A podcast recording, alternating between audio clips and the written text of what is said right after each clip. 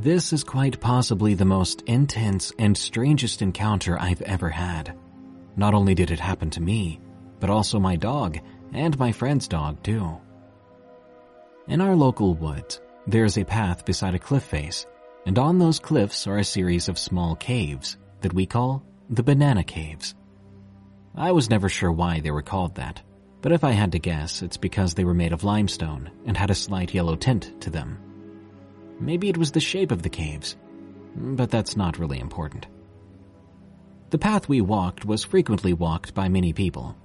Locals, dog walkers like us, bird watchers, you name it. It's not exactly a quiet path, which is why this was as shocking as it was. My dog and my friend's dog are great, and they're amazing off their leashes. They just go and do what they need to do and don't bother anyone or any other dogs. Of course, dogs will be dogs. Mine being a bit of an adventurer, it began climbing the bank that day toward the cliff face and near the caves. I tried to call him back down more than once. At one point, I called him again, but something had caught his eye. His head went real low to the ground, and his ears went straight back. I thought this was strange, because if it was a rabbit or a squirrel, he would have just chased it. But no, he stood as still as a statue. I shouted louder this time for him to come back down the path. Then there was a huge commotion. He went into fight mode. He backed up while barking and snapping at whatever the heck it was. I began to climb the bank myself in a panic, making sure it wasn't a badger or worse. My dog charged forward, and that was it. He yelped and barked, and it was awful. What I saw was this monkey like creature with pointed ears.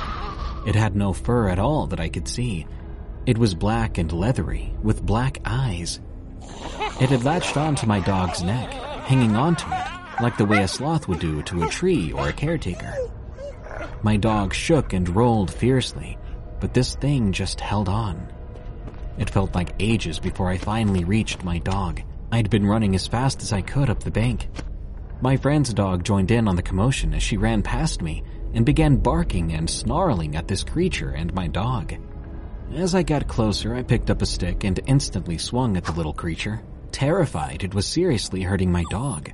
I hit the thing directly in the back of its head, but it didn't budge straight away, so I hit it again, and this time I cracked it against its back. The creature then jumped off my dog, just like you'd imagine a monkey would. I got a look at it again, and noticed it had a bat-looking face with two sharp front teeth.